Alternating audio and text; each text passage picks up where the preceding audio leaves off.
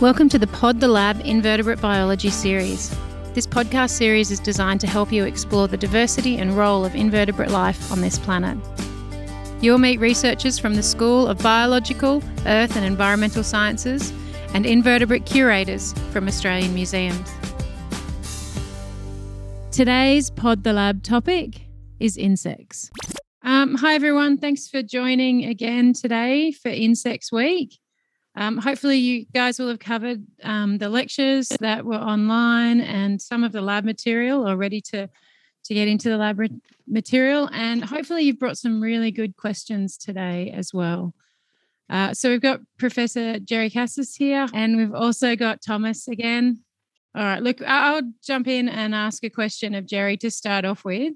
Um, the one that we've been starting pretty much every q&a session with because you guys have your um, your essays due soon. But gerry they have to write an essay for the public uh, to educate about the biology of a particular invertebrate and why it's connected to people. But if you had to pick one thing that the public should know about insects uh, what would that be? There's a lot of them there's a lot of them there's probably uh, there's around 2 million described species on the planet, and 60% of those are insects. And the estimate of the number of species that occur in nature is about five times that.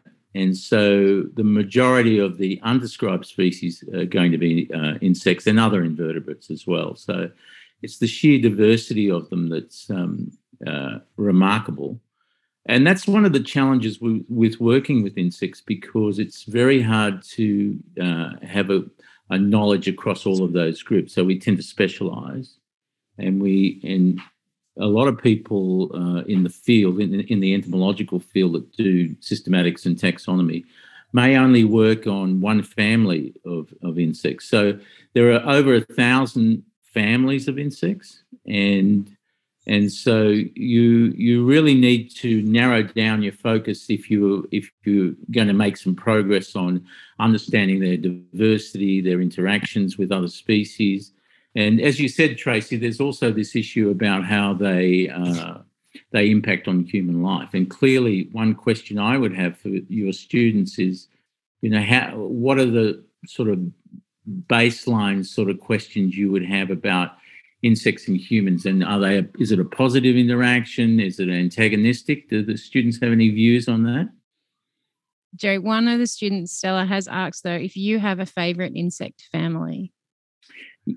It's a hard one. I like a lot of them actually. I'm a sort of a bit of a uh, uh, a, a jack of all trades when it comes to families. I work in i work in the suborder i mean in the order Hemiptera and in the suborder Heteroptera. And this includes groups like uh, bed bugs and assassin bugs and uh, water striders. So this this suborder is really remarkable because it's found in lots of different types of habitat, big habitat types and ecosystems. So there are there are bugs that, that so we call them true bugs, the Heteroptera. So they some of them are in in water, so they're truly aquatic. Some of them are semi-aquatic and uh, and live on the surface of water, so that's why we call them water striders. There are others that uh, live in marine systems. In fact, they're the only insects that are really found out on the open oceans. Um, and so there's there's those groups, and then we have uh, groups that go from the soil, deep in the soil, right to the top of canopy. Um, so those those those terrestrial groups, they range in their fe- feeding strategies. So they're um, uh, there's predators, there's herbivores, there's omnivores, there's parasites, ectoparasites like bedbugs. So it's a whole range of groups. So do I have a favorite? Well, the great group, group that I work on the most may look uh, rather boring to some people. That's because they're really tiny some of these species get to about a millimeter in size, and some of them get really large as well. But they're the group that I work on because I'm trying to unpack the diversity of these groups on a worldwide basis, but particularly in Australia. So over the last 20 years, we've described maybe five, 600 new species. So Wow. So that's an indication of of uh, how little is known in about these insect, many of these insect groups in Australia. So we think there's only about 25 to 30 percent of Australia's insects are actually described. Yeah, that's amazing. I had no idea that there was still so much unknown diversity. Shall I go to the chat? Oh, yeah. Uh, this is from Hannah. You mentioned in the taxonomy lecture that many insects are yet to be described. Is it possible we have lost many important or keystone species before we have identified what important role they play in the ecosystem? Uh, uh, that is a, a, perennial question, and I'll I'll give you an example from my own research. So, taxonomy taxonomy can be seen as just the classification of organisms, but you've got to think of it, it also in terms of the value add to taxonomy, and we do that. So we've we've been heavily involved in the looking at uh, insect species in New South Wales that were impacted by the black summer fires of 2019 and 2020. So, for example, we had nine species that we thought were uh, potentially uh, threatened because their distribution strongly overlapped with the fire grounds, uh, like greater than 50%, in some cases, almost 100% uh, coverage. But the, the getting to your question, the, the real issue is that you it's very difficult to deal with um, the vulnerability of insect species because we know either we either don't know the species or we know very little about their distribution. So I estimate in my group that 20% of the species that are described are only known from the locality uh, that they were described from. So that's called the type locality. So the criteria that we use in determining whether species are threatened relates to their, the, the extent of their distribution, their, their abundances in that distribution, those sort of factors. But we often really don't know that information, let alone the groups that, that you point towards, Hannah, that might be undescribed. So in that case, uh, the, the the presumption you would make is yes, the, there'll be species in there that could have an important role in in uh, in ecosystem functioning, uh, but we don't even know what they are. So, but I think that I I suspect that uh, if we are truly in what's called the sixth major extinction event on the planet, then if the majority of species on the planet are insects, then you would think that they would be uh, particularly vulnerable particularly because many of them are, as I said, uh, narrowly distributed. Um, we hear a lot about. It's interesting you mentioned the bushfires because we hear a lot about um, koalas and you know the, the the fluffy things that are easy to see. But I'd never really thought about the fact that the insects could have been so heavily impacted by such a big fire. Yeah, that's a really good. That's a really important uh, issue, uh, Tracy, because uh, uh, a, a, lot of the, the criteria that we use for determining threatened species apply equally across all taxa, right? Yeah. So we know, for example, mammal distributions or vertebrate distributions in general, we know those pretty well, right? And the same with seed plants. Uh, but if you try and apply those sim- the same criteria to insects, which are, which has this knowledge deficit, then you're you're really in a very difficult situation in to, to determine or classify them as being threatened or vulnerable. So that's a challenge for us um, going is, forward.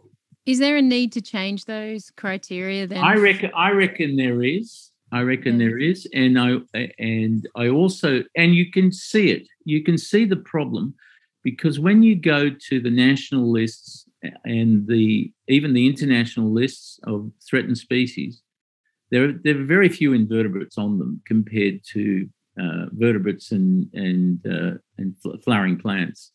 So it's a challenge and it you it's a but how do you solve that problem? Do you have different criteria for different taxa right?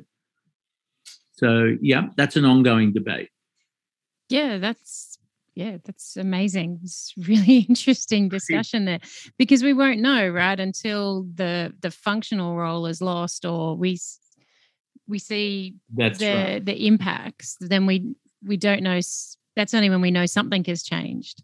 Yeah, and there's there's this also this other issue is that, as you say, the the functionality is an important uh, issue from a couple of perspectives. One is that we don't know where they fit within tro- the trophic sort of arrangement of species. So there could be trophic cascades that occur if you lose some species.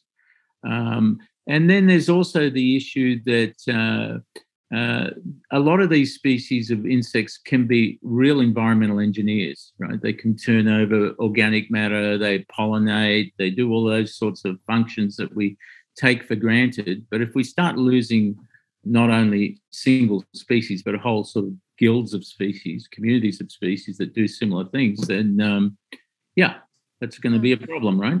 Yeah. To get people in working in, you know, insect biology, ecology, what kind of skills do the students need to need to build up and have to be able to help address these problems and, and get involved in this type of issue as a career?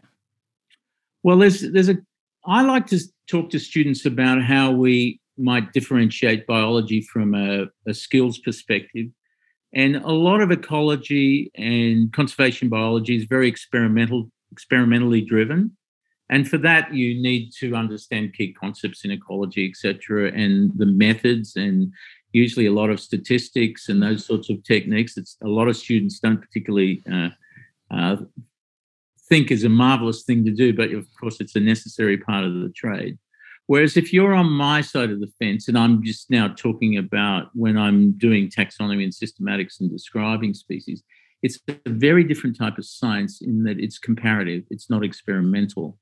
Um, so both have their strengths and weaknesses, but clearly, as we're going forward into the sort of the century of big science, we're seeing a lot of cross fertilization and interdisciplinarity in those sorts of experimental versus, versus comparative uh, methods.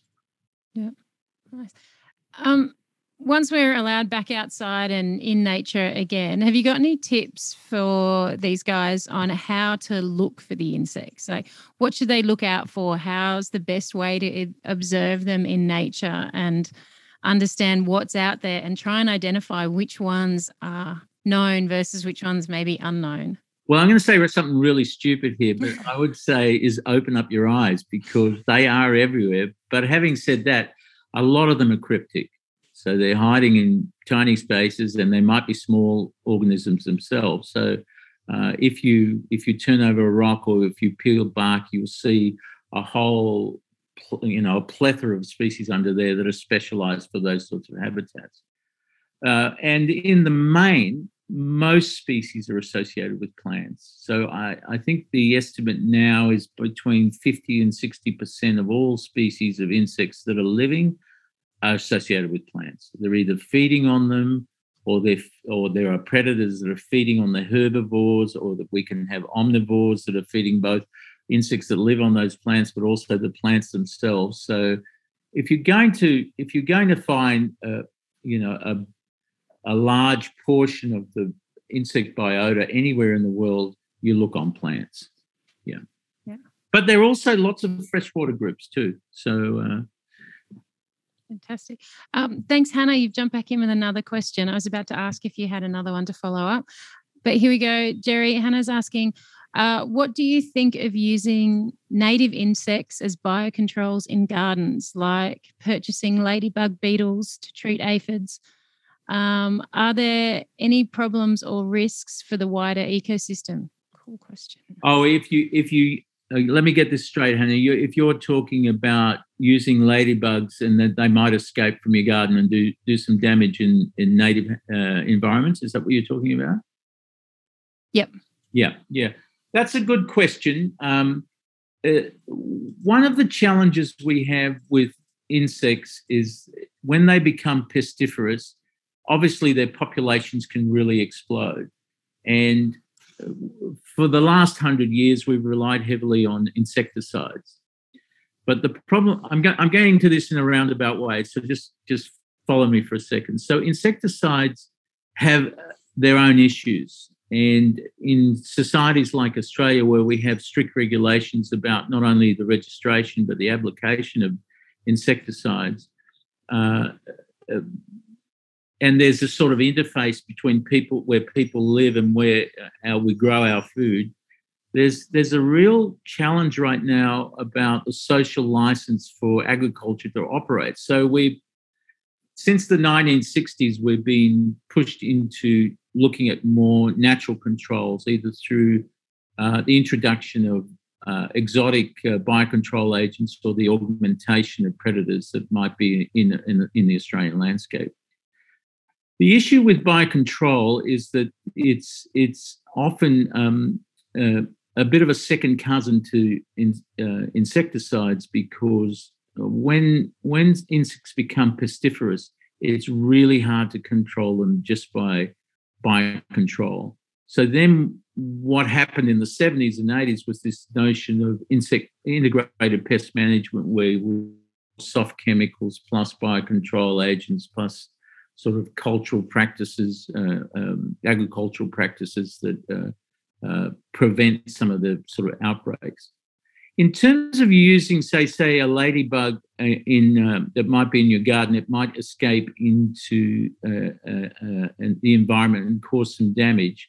That's always a possibility uh, because in many cases, those predators that that chomp down on on insects that are a pest uh, often very generalized predators. So there's always a danger that they will escape. And that's happened in many parts of the world where they can cause um, uh, impacts on non target species. Hannah, did that answer your question? Or have you got a follow on from that? Are there any examples where like ladybugs have caused problems in Australia or using like lacewing wasps? Um, yeah, so well, lacewings have been used a lot, uh, but I'd have to. I again, I don't do this sort of work, so I have to sort of trawl back in my mind and think about ladybugs. Well, they're beetles actually, lady beetles um, uh, that uh, might have um, bugs. And bugs and means something very different to beetles, but let's call it lady beetles. They look. I don't think I can't think of any examples off the top of my head where they've uh, become a problem in themselves. Uh, but they, they are, it's being used a lot in, uh, uh, in many parts of the world that aren't lady beetles that I know of. There's a one of the groups that I work on um, are called uh, uh, bugs, and they are really interesting in that they attack other insects, but then they also attack the plants um, that they're on. So in I've been working with colleagues in Spain, in the south of Spain, where they have um, these dicyphine bugs that they're they're mass producing. Uh, they rear them and mass produce them, and they introduce them into uh, these polytunnels, sort of greenhouses in the south of Spain, in the area called Andalusia, and they in Andalusia they have um, they have so many polytunnels packed together that you can actually see them from space. That, that it's that extensive. So they incre- so what they grow in those polytunnels is is a lot of tomatoes. Is one of the major crops that they grow. So they introduce um, these dicyphines that they've mass reared into uh, these tomato polytunnels because these, these tomatoes get another insect called a whitefly. So the whiteflies come in and start damaging the tomatoes. And then the bugs, they introduce these dicyphine bugs which eat uh, the whiteflies. But once, and they're very successful at uh, controlling the whiteflies. But once they've controlled the whiteflies and they wipe them out, they start eating on the tomatoes themselves.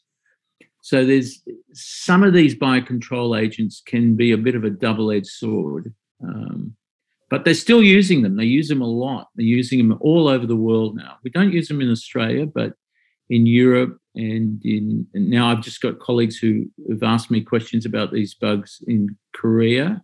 Uh, they're mass produced now in North America and South America. So, yeah, so biocontrol agents you can think of you could pass you know control measures of insects into insecticide hard control have got all those toxicity issues related to them versus soft control like biocontrol agents and think oh the biocontrol agents could be you know much it's much more preferable but they might have some downsides too and the example you give about them escaping from their you know where they've been released and and uh, invading say uh, natural habitats and causing problems that has happened in in different e- ecosystems or different agro ecosystems. I, I, reckon surely there are a few cases where people have bought ladybugs uh, lady beetles with the intention of wiping out aphids and then realized that they actually bought some of the plant eating lady beetles and they messed up big time well that's the thing right we a lot of cases we don't know the biology of these organisms very well. Uh, a lot of the groups that I work on for for decades were thought to be mostly uh, herbivores, but it turns out a lot of them are actually omnivorous, um, which is which is curious. Can I ask another question? Oh, sorry. Go ahead. Go ahead. Oh, I just was wondering if there are any like characteristics or features that are unique to Australian insects that aren't seen anywhere else. Well, the, the thing that's most unique about the thing that's unique about all organisms in Australia is there's a lot of endemicity. So in the groups of insects that I worked on, I I, I analysed them a few or oh, over a decade ago and found that 80% of the species in the suborder that I worked on were endemic to Australia. So I would say that the endemicity of Australia's biota, insect biota, is, is really, really high compared to other biogeographic regions of the world. But I'm going to tell you a really nice story about this funny little system that I'm working on that I uh, I have funding from the Australian Research Council. I call them burglar bugs because the group that I was telling you just about the um, the uh, the ones that are used as biocontrol agents in polytunnels. In that tribe, the, the tribe is called Dicyphini, there's an Australian genus called Setocoris, and that genus lives on carnivorous plants. You know what carnivorous plants are, right? Like sundews and Venus flytraps and things like that. So this group of bugs has uh, evolved this adaptation of having a mud flap on its feet so it doesn't get stuck. And what it does is it runs freely on these really uh, gummy plants, which carnivorous plants are, because they use that stickiness to catch prey, which they then feed on. My bugs run onto those plants and steal the prey of the plant. They start feeding on the prey of the plant. And that is an example of endemism in Australia. So this genus only occurs in Australia. There's, there's, I'm just about to finish a manuscript of 20 new species in the genus. And I'm calling them burglar bugs because they go and steal the, the prey of a plant. So I don't know of any other, ca- there's a few odd cases uh, where uh, insects are thieving off a plant's um, capture of organisms, but this is probably the most um, uh, wild one that I know of. It's like really wacky uh, what what they're doing. Um, okay, so yeah, endemism is probably the big issue that I see in Australia that makes you know is one of the aspects in Australia that of Australian insects that makes them stand out, and that's to do a lot with their isolation, the isolation of the Australian continent. Yeah. Fantastic. Uh, Courtney, did you have a question? Yeah, I'm just going back to what you were talking about earlier with um, threatened species. So when we hear about threatened insects, we only really hear about bees, but obviously there are many other insects that are threatened and also important for ecosystem services. Yeah. Um, do you think we don't hear about these species because the general public don't really care about insects that aren't considered cute or pretty, or is it just that there's not really enough research on them? I think it's a bit of both, probably. You know, if I if I put my you know one mill or two millimeter bugs out into the general community, would they care? Well, I'd have to talk to them a fair bit to get them sort of enthused. I'd have to talk to them about burglar bugs until they're you know they fell asleep. But uh, but yeah, I think a lot of the conservation uh, efforts have been heavily on what we call, you know, uh, enigmatic taxa like uh, butterflies and, and bees, and that people see, and a lot of them are handsome, for example, uh, but but some of those species are truly threatened. Uh, there's no question about that. Uh, does it make a difference if they if something's a big blue butterfly that you know that's threatened and it's iconic uh, versus something that's a couple of meters um, in size and is green and it doesn't look uh, to have anything really distinctive about it? I guess that's a challenge. Uh, everyone, Russell has joined us as well. Uh, thank Everybody. you, Russell. Bye. Um, so please um, jump in with questions for both Gerry and, and Russell as well. Uh, one of the questions that's just popped up here from Josh is Are there frequent discoveries of new insect species through citizen science projects and apps like iNaturalist by non scientists? Thomas, you might have a view on that. Yeah, yeah, I'll jump in on this one. A- absolutely, all the time. But the, the thing is, the apps act as this kind of uh, launching pad themselves because a lot of the time these citizen science projects are based obviously on photographs. But until you really examine an insect under a microscope and look at tiny little details like the genitals, it's very, very tricky often to definitively say whether something's a new species. Going back to that, you know, butterfly versus the tiny millimeter long green thing, obviously there are cases with with things like butterflies where you can be fairly confident that from a photo something is new. Uh, but with other things, iNaturalist is like the facilitator. So it'll be like someone posts a photo, an expert sees it and says, This looks like it, it could be something new to me. And then they might say, you know, would you be able to go out and collect that species for me, hopefully? And then we can definitively tell if it is new or not. So, as one really cool example, uh, I live out in southwestern Sydney in what's a fairly urban area. And I've spent the past 12 months doing a big biodiversity survey of this tiny little bushland fragment near my house. And about six months ago, after it was pouring rain, I found this little uh, white silverfish uh, amongst the leaf litter and took some photos of it, uploaded it to iNaturalist. I had no clue what it was. I just said it was a silverfish. And a researcher from, I believe they're from Poland, uh, said that it was really unusual and they identified it to subfamily for me. So then I did some Googling and found out who the Australian expert in that subfamily was. Uh, I emailed him the photos.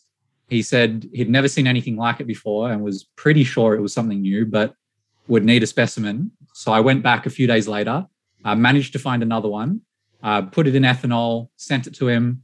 Uh, he said it was a brand new species uh, and that all other species in that genus had only ever been found in caves uh, in remote New South Wales. And this one was just in the middle of urban Sydney. And so that's now been described, and, and that paper is about to be submitted. And so that's a brand new one that pretty much, if I hadn't submitted it to iNaturalist, I would have just, you know, uh, ticked it off as another silverfish, maybe the same one that you see scurrying around your house all the time. So it was only through that avenue of citizen science where an expert could see it and then it passed on through the chain that was able to figure out that it was actually something brand new.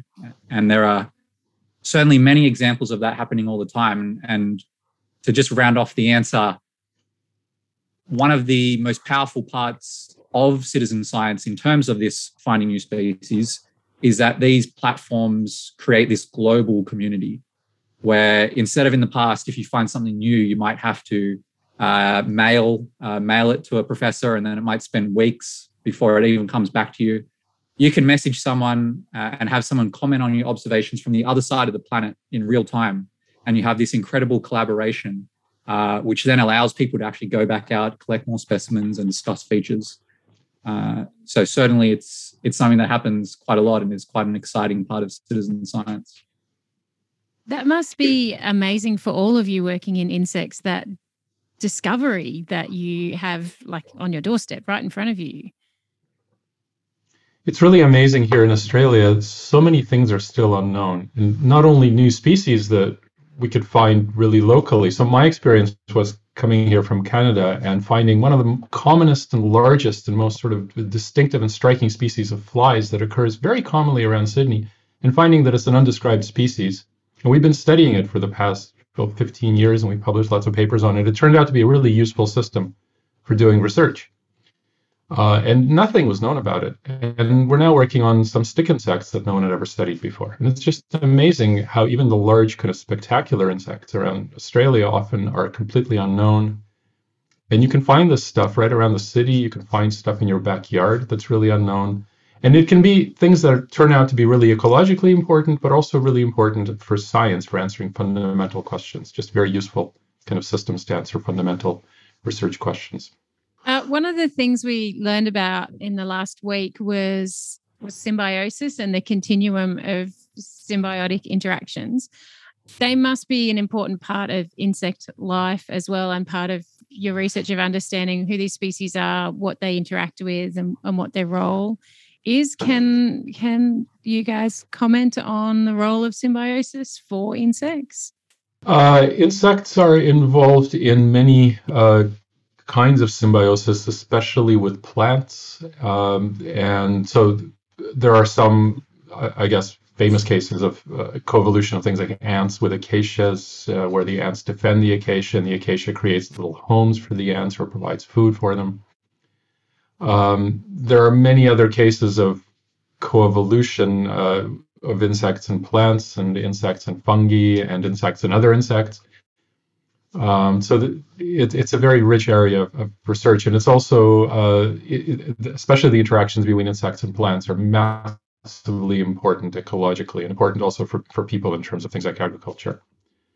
Um, are there any? Uh, do any of the students have uh, particular questions about uh, any of this, or symbioses between insects and other animals or other other organisms that we might be able to answer? Um, Russell, can you tell us about the importance of, of invertebrate communication in your research? So we some of our work is on uh, behavior. Behavior, of course, is very important in terms of uh, determining who gets to reproduce and and how um, different organisms interact, animals interact with other with other with each other and with and with with plants and with other organisms. And so I've done some research on behavior in various kinds of flies, in particular sexual behavior, sexual selection, behavior that's under sexual selection. Uh, my my group is now working a lot on uh, several species of stick insects, and we're looking at uh, sexual behavior in stick insects. We're particularly interested in their uh, their behavior uh, because many stick insects have this amazing ability to switch between sexual and asexual reproductive modes, and so we're looking at whether there's actually conflict over mating, for example, whether it might be in the interest of the male to mate, but in the interest of the female to avoid mating, because she can reproduce without mating. She can reproduce, uh, she can lay unfertilized eggs that will hatch and develop into perfectly viable offspring. So behavior is really important in that uh, it, it determines the outcomes of these kind of interactions. And it's also very, very interesting. It's very spectacular. Often, even little, little tiny creatures do amazing things. If you look at them under a microscope or you look at them with a just a you just observe them carefully you see them doing really amazing things. There are a few examples in, in the lecture that i hope you looked at. Uh, Gerry, you talked early on, I think before we started recording this, about the longevity of insects, and I think that that kind of parallels with what Russell was saying about the ability to of insects to change of different species to change their um, their modes of reproduction and things. How how long have insects been important on the planet? Well, they sort of uh, first appear in the fossil record at the Silurian Devonian boundary just over 400 million years ago, or around abouts. Um, and so the the uh, they've been on the planet continuously for that period of time, and and through that time we've had evolution of not only uh, millions of species, but higher taxa have uh, have come come into place, and they are very often very very different groups. But there's two major two major breaks in the uh, evolution of insects. One is the those insects that that fly and those that don't, and obviously. Uh, flight is a, a, huge advantage and a, a, a real driver of diversification of um, of uh, adaptations for uh, life on on Earth and uh, exploiting plants, exploiting other organisms that aren't plants.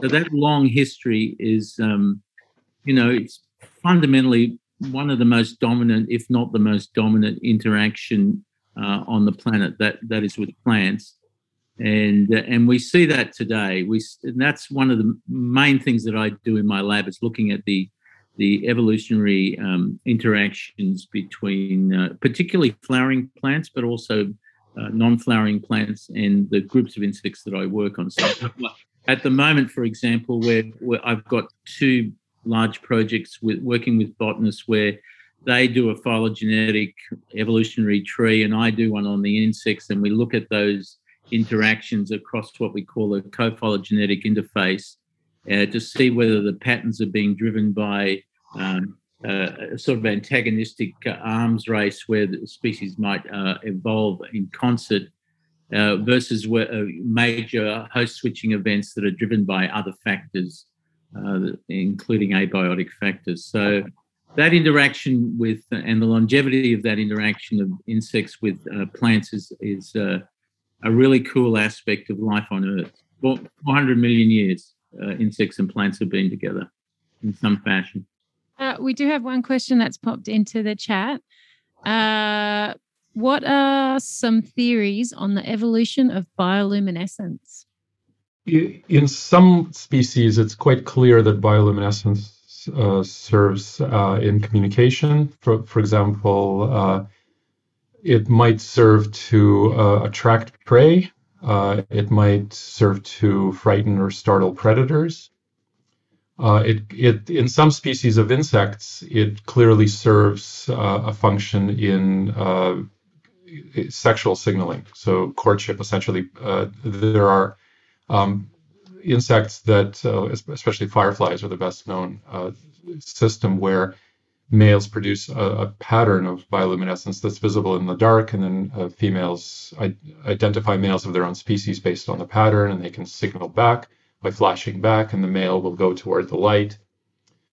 Um, so in in some cases, it's quite clear what the function is, and it's all and it's in some sort of communication within a species or uh, some sort of deception or some sort of effort to to deter another uh, members of another species. But in, in other cases, we see bioluminescence in creatures that don't really even don't have don't even have eyes um, or don't have a brain. We don't really know what the function is in that case.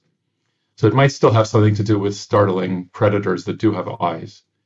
But in many cases, it's just unknown because these things do it somewhere in the deep ocean and we don't know much about, about how they live and so forth. Uh, Hannah, did you want to ask a question? Yeah, I think the peacock spider is so cute. And so I hated watching him getting devoured by the female. I was wondering if, do they ever develop any strategies to avoid being devoured? Well, the whole courtship dance probably is is a strategy to do that. Um, in that uh, the male is clearly kind of trying to avoid putting himself at risk of the female, you know, eating him essentially, jumping on him and eating him.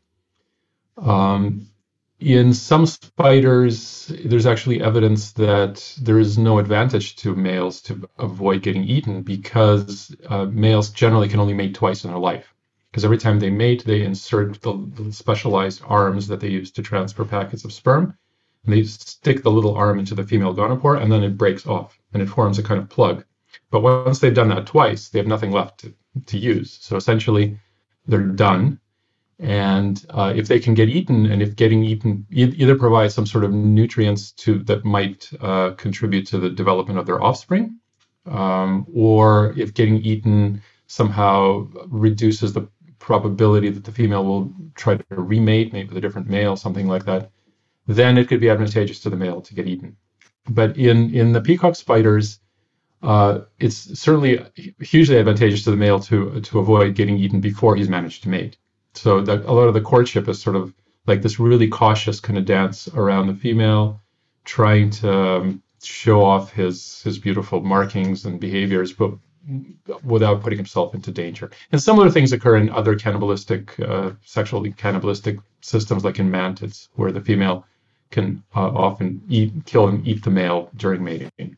So males uh, in some species um, avoid uh, females that are really hungry and that look like they're more likely to, to kill them. Um, in some species, uh, there's this huge struggle that happens where uh, the female tries to kill the male and the male tries to grasp the female. Uh, so a former student of mine is working on a mantis in New Zealand, um, where actually the females can reproduce without mating, which adds an interesting sort of element to the whole thing. But there's there's almost always this kind of a struggle, and if the male manages to grasp the female, then usually he can mate successfully. But if the female grasps him first, then she will kill him and eat him.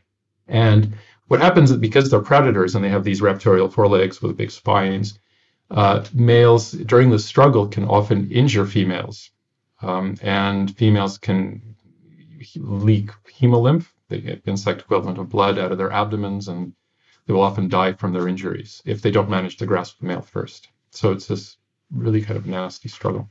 It's a, it's part of a more general sort of phenomenon called sexual conflict, where the interests of the sexes might be quite different, and in in particular over the outcomes of interactions like like whether mating occurs or not. So it might be advantageous for males to mate, but advantageous for females to avoid mating, either at all, as in perhaps these mantises, or mating too many times. Often there's an optimal sort of number of matings beyond which it's disadvantageous for females to mate again. So there are all these struggles and things like this.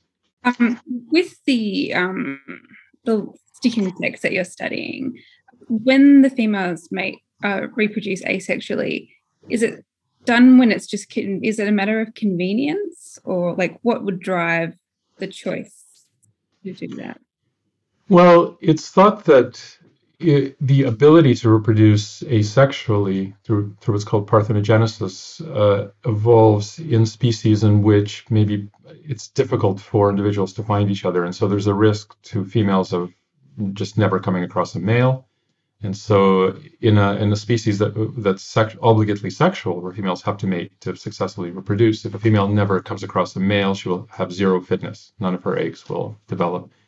So there would be selection in those cases for the ability to develop without uh, to, to lay eggs that can develop without fertilization. But we've also found in the species that we've been looking at uh, evidence of sexual conflict. So that at least in some contexts, it's actually better for the female to avoid mating ever. So just to reproduce uh, parthenogenetically without ever mating, because mating often can be quite costly. Uh, those mantids I mentioned are sort of a striking example where males actually injure females uh, as part of, uh, of, of mating. But mating could be costly because of the chemicals that males transfer to females, because of sexually transmitted pathogens, um, for all kinds of other reasons.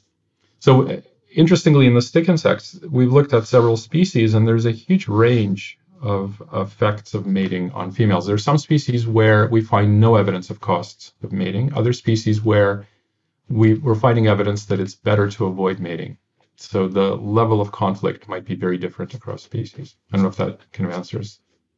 And I was going to say, Gerry, you get the same thing obviously in bugs as well with things like traumatic insemination in a lot of groups. Yeah, yeah. I've got one PhD student looking at that, not so much from the cost, but just the uh, how the animals come together uh, in the in the genital structures. So in bed bugs, the the uh, the males uh, uh, circumvent the female track and inject uh, sperm into into the hemolymph of the of the females directly through a puncture in the side of the abdomen.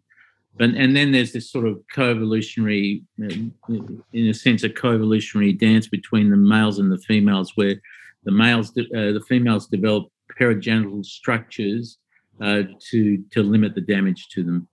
Oh, that was a great discussion. Uh, anyone else have any any questions? Um, um, yeah, I have a question. Why insects have co-evolved so closely with other species compared to other groups? I don't I don't know per se whether they've evolved more, but the but the the, the relationship that I've talked about already with insects and plants is so closely tied that we we we tend to focus on that. Um, but there's also a lot of insects, so and and their uh, their habits can often be really uh, restricted, and so within within a local environment, they you know they uh, there's a lot of uh, interplays that are going on between uh, various species. So, but insects and plants are the main the main groups that I at least look at in terms of, uh, and a lot of entomologists look at in terms of sort of co-evolutionary relationships. I, I have a, a, quick question, uh, a bit of a chicken chicken or egg question. Which came first, the use of the term bug for Hemiptera, or the use of the term bug for any kind of insect or arthropod or creepy crawly in general?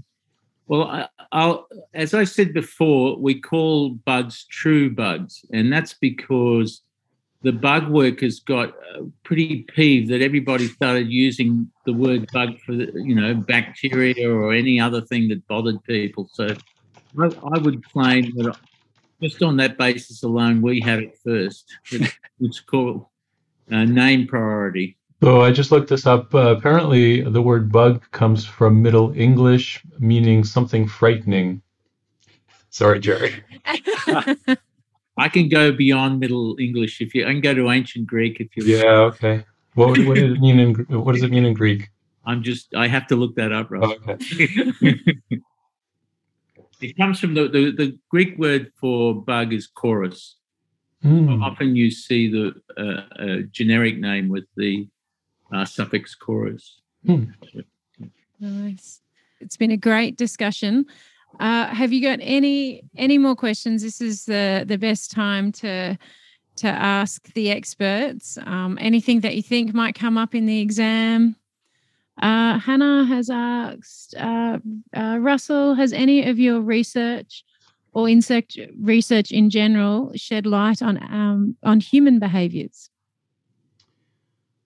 Human behaviors, yeah. I mean, people so not my research specifically but people there are labs that study insect brains and also the nervous system of even much much simpler things the little nematode worms that don't even have a brain but they have a nerve net. And the one of the aims of that research is to gain general insights into how nerves work, how neurons work, and how how uh, neural nets work to make brains that can that can think and can, can make decisions. And uh, the hope, of course, is that by taking a really simple system like like a little tiny nematode worm that has exactly 302 neurons, we can actually gain some really fundamental insights into how all nervous systems work and all brains work. And so there are people that work on these little tiny worms. Um, and there also uh, there's quite a lot of work on on the brains of fruit flies, Drosophila, and they have thousands and thousands, tens of thousands of neurons, much much more complex brains. And it one of the one of the curious things is that um, we actually still we're not anywhere close to understanding how the brain of a fruit fly works, and they can do some really amazing things uh, if you look, if you've ever kind of observed closely how how a fly flies, uh, they're incredible aerial acrobats. And one of the things that I find really amazing is that they can do these things very, you know, within a few minutes of uh, emerging as an adult from the puparium. So if there's any learning involved, it's incredibly brief. So how the heck did they do that? How can they do that without learning? And so their brains are complex enough that they can uh, enable them to do these amazingly complex behaviors. And we really still have almost no idea how they do this. But the hope is that if we can gain a, a, a bit, a, a, slightly better understanding of how the brain of a fruit fly works, then maybe we can start to gain a better understanding of how our own brains work which are you know many orders of magnitude larger and more complex, but perhaps in, in their fine structure not so different from the brain of a fruit fly. Gosh, that's fantastic. Uh, we have a question from James as well. Uh, given insects are found so abundantly, why have they never evolved to exist in the ocean? Is there a biological limiting factor, or is it simply due to competition? Well, I might answer that uh, uh, uh from a historical perspective.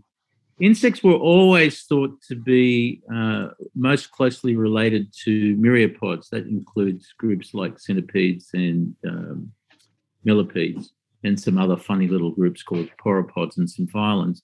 But now, through the advent of genomic data, uh, it's very clear that um, insects are just a specialized group of cross pan crustaceans. So they're now nested within the in what we normally would have called a crustacean. That group is now called the pancrustacea. So they're just uh, they're just a group of uh, of uh, pancrustaceans that have basically uh, become terrestrialized and then secondarily secondarily go into freshwater. And then there's just this few groups like water water strider relatives that are out in the open oceans.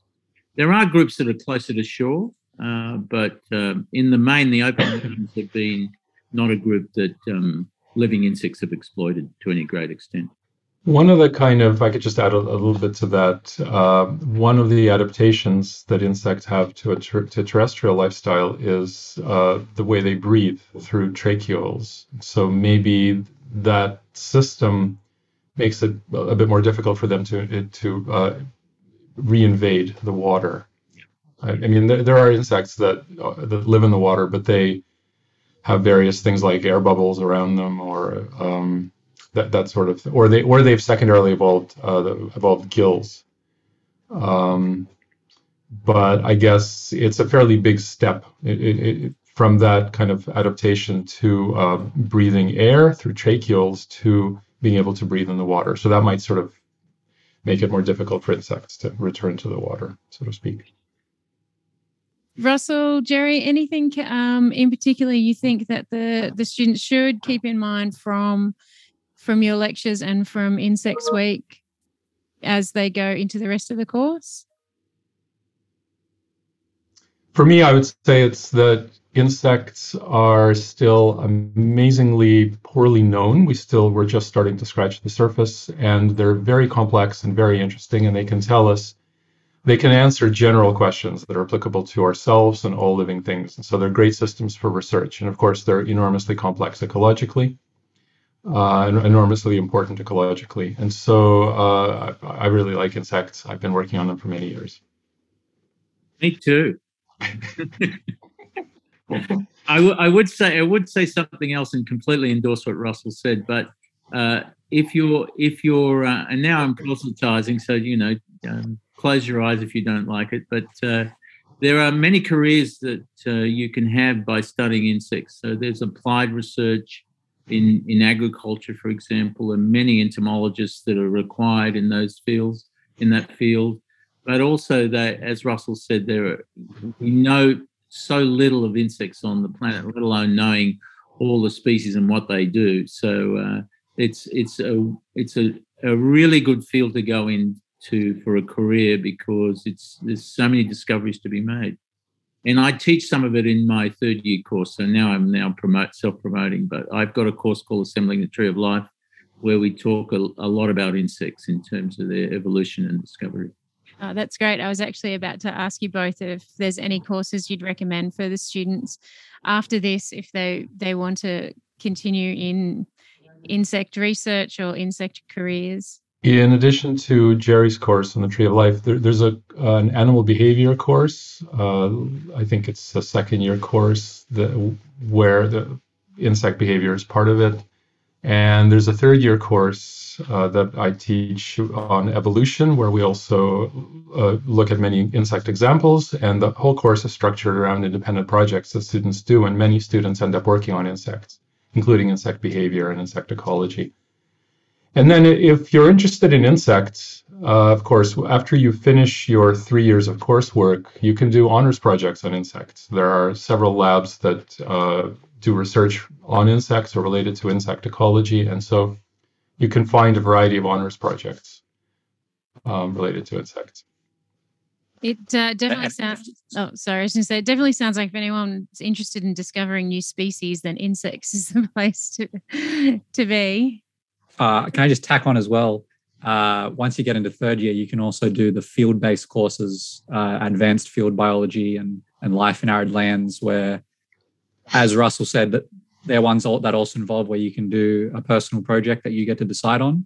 And that's a great opportunity to do insect related field work. So you go out into the bush or out into the desert and you know you set pitfall traps and and you then get that great combination of both the theory in in some of the other courses as well as then actually going out into the field and then of course gerry's course has got uh, the field component uh, as well. So it's I think it's really good to get the best of both worlds, uh, both the theory and the practical aspect. Yeah, absolutely. I think in one thing in invertebrate biology in general is is that learning how to look. It's um, it's really important, um, and that's a big part of when I take people under the reef as well. Is just to to get used to slowing down and looking at the little the little things and the little details, and a whole new world opens up. Um, Gerry, did you have anything you wanted to add? Well, I just I, am looking at the chat, and Josh said uh, insects are great. So uh, you know, I think we've uh, we've convinced somebody that uh, you know it's worth studying, and there and of course uh, it's great to see people doing the invertebrates course in general. Uh, so many fascinating groups that we know very little about, and we need people like you to uh, dig deep into these uh, organisms. Thank you for listening to the Pod the Lab Invertebrate Biology Series podcast. For any more information regarding the content in this course, please email me at tracy.ainsworth at unsw.edu.au.